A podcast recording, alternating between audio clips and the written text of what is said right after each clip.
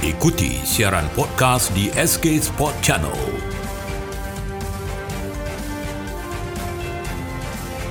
Assalamualaikum dan salam sejahtera. Kita bersama dengan uh, SK Podcast kali ini. Kita bersama dengan pengarah Majlis Sukan Negeri Terengganu, Ahmad Syarizal Yahya untuk memperkatakan tentang bahang sukan Olimpik yang sudah pun semakin hampir untuk membuka tirai pertandingannya pada kali ini. Baiklah, bersama kita seperti yang saya maklumkan tadi, uh, Tuan Ahmad Syarizal Yahya, pengarah Majlis Sukan Negeri Terengganu. Jadi uh, kami ingin ke soalan pertama Cik uh, Syarizal. Ya, ya, ya. O- Olimpik kali ini menuntut ketahanan mental di kalangan atlet-atlet dan semua pihak di Tokyo. Kita tahu bahawa ini berlaku ekoran pandemik COVID-19. Apakah yang uh, dapat anda katakan tentang Olimpik kali ini, Cik Syarizal? Okey, Assalamualaikum warahmatullahi wabarakatuh. Pertamanya saya mengucapkan ribuan terima kasih kerana sudi menjemput saya lah untuk menjajakan sesi kita pada hari ini. Ya. Bangun berikut pada kita berdasarkan pada soalan yang ditanya, pandangan saya berkaitan Olimpik kali ini adalah atlet ini menghadapi dua tentangan hebat iaitu yang pertama sebagai mana saya maklum tentangan daripada uh, musuh masing-masing lah Ya. uh, apa uh, dia punya pihak lawan lah dan yang keduanya bagaimana cara atlet itu untuk menghadapi pandemik COVID-19 untuk mencegah diri masing-masing daripada dijangkiti oleh pandemik. Lah sekarang ni kalau ikut memang sebagaimana yang kita maklum memang kalau ikut dalam berita semalam waktu berita semalam pun ada maklum yang di Jepun memang kes sekarang makin meningkat dan terdapat juga atlet-atlet yang berada di sana telah dijangkiti oleh COVID-19 lah. Jadi Ya. sekarang ni atlet atlet menghadapi dua tentangan iaitu yang pertama untuk menghadapi perlawanan atau tentangan daripada pihak lawan dan yang kedua untuk menangani bagaimana mereka untuk tidak dijangkiti oleh COVID-19 yang boleh menjejaskan persiapan mereka untuk menghadapi Sukan Olimpik pada kali ini. Ya. Okey. Dari 30 atlet yang mewakili negara kita di Sukan Olimpik kali ini, empat daripadanya adalah atlet kelahiran negeri Terengganu. Ya. Jadi apakah perasaan uh, Cik Syarizal tentang uh, perkara ini? Memang uh, terima kasih. Memang kalau ikutkan apa yang tiga orang atlet Terengganu iaitu untuk layak ke Olimpik iaitu saudara saudari Azrin Nabila Ya. uh, dan yang dari, dari sukan olahraga yang keduanya saudara uh, Datuk Azizul Hasni Awang Ya. untuk sukan berbasikal Ya. dan uh, saudara Khairul Anwar daripada sukan memanah. Memanah. dan yang keempatnya Ya. iaitu saudara Zuhairi yang Ya. layak dalam sukan Paralimpik untuk Betul. sukan uh, berbasikal juga. Uh, perasaan saya pada kali ini memang kita berbangga lah Ya. dengan kejayaan anak Terengganu untuk layak ke sukan Olimpik. Ya. Yang mana memang mengikut target kita memang untuk tahun kita punya KPI memang untuk tahun Olimpik tahun 2020 ni memang kita ingin melayakkan su- supaya tiga orang atlet anak Terengganu Mhm. layak bertanding ke sukan Olimpik dan alhamdulillah ianya tercapai apa yang kita punya KPI itulah. Ya. Ada sedikit tambahan berujuk kepada perkara itu. Uh, nampaknya ada uh, insentif uh, untuk membakar semangat juang uh, diberikan kepada atlet-atlet Olimpik kali ini ya. Ya ya betul betul betul. Okey. Okey. Okey. Dari segi uh, harapan kita sedar bahawa tak dapat tidak kita mesti melihat Datuk Azizul Hasni Awang untuk uh, impian pingat emas pertama negara. Uh, Ya. bercakap tentang perkara ini, uh, bagaimana anda uh, mengupas dan dan melihat uh, ialah harapan yang dibawa oleh Datuk Azizul dan juga atlet-atlet lain ni?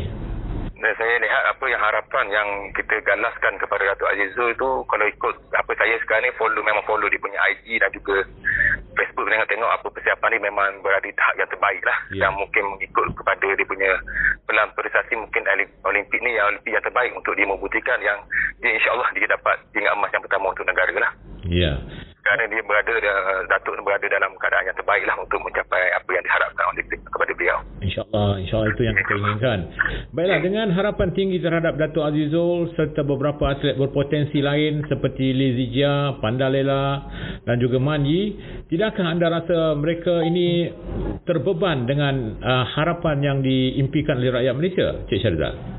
Okey, pada saya punya tengok kalau ikutkan apa yang kita tengok daripada persiapan, mungkin dia orang merasa terbeban. Namun begitu saya percaya yang dengan persiapan yang dibuat oleh atlet-atlet ini mungkin insyaAllah tingkat emas yang pertama untuk atlet kebangsaan itu insyaAllah akan ter, terjemalah, tercapai lah dengan apa yang kita lihat.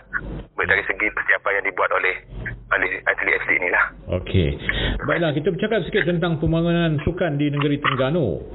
Uh, kebelakangan ini kita lihat uh, bagaimana pembangunan sukan di Terengganu nampak terancang dengan melahirkan olimpian-olimpian negara dah semakin ramai kita tengok kan ya. Boleh tak uh, Encik Syarizal kongsikan antara rahsia pencapaian yang dilakukan oleh Majlis Sukan Negeri Terengganu khususnya? Okey, terima kasih. Iaitu yang pertamanya untuk maklumat semua lah kita memang di Terengganu kita ada pelan pembangunan sukan selama 10 tahun. Yang mana yang pertama ni bermula tahun 20 10 sehingga 20 20 yang mana sekarang ini telah tamat, telah habis dan kita lihat daripada, daripada pelan pembangunan tersebut telah kita telah melahirkan ramai atlet-atlet negeri Terengganu yang layak ke Olimpiad. Jadi kita masukkan di sini memang apa pelan yang kita buat tu memang betul lah betul dan mencapai KPI yang kita tetapkan. InsyaAllah kita juga akan dalam uh, dalam uh, apa persiapan terakhir untuk melancarkan pelan induk yang baru untuk tahun 2021 sehingga tahun 2030 insyaallah. Insyaallah insyaallah. Yeah. baiklah um, kita berbalik kepada olimpik. Adakah anda berkeyakinan emas pertama negara pada sukan olimpik kali ini mampu kita capai?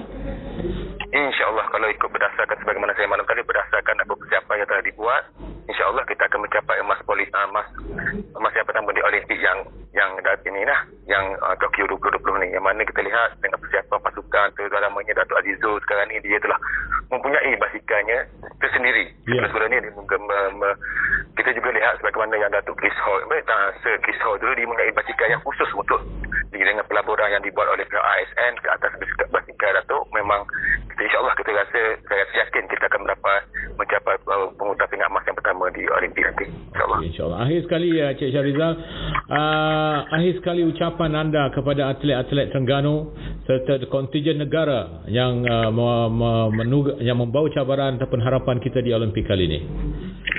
Okay, terima kasih. Ucapan saya untuk uh, untuk kontijen anak Terengganu dan juga kontijen insyaAllah kita berusaha bersungguh-sungguh insyaAllah kita akan mencapai apa yang kita targetkan dan insyaAllah untuk anak Terengganu memang kita semua rakyat Terengganu termasuk kerajaan negeri sentiasa menyokong anda dan ya, dan terakhir walaupun dalam kesukaan kita untuk bertanding di Olimpik saya, saya harapkan supaya SOP-SOP yang ditetapkan dipatuhi agar kita tidak ter, apa, positif dalam COVID-19 ini lah.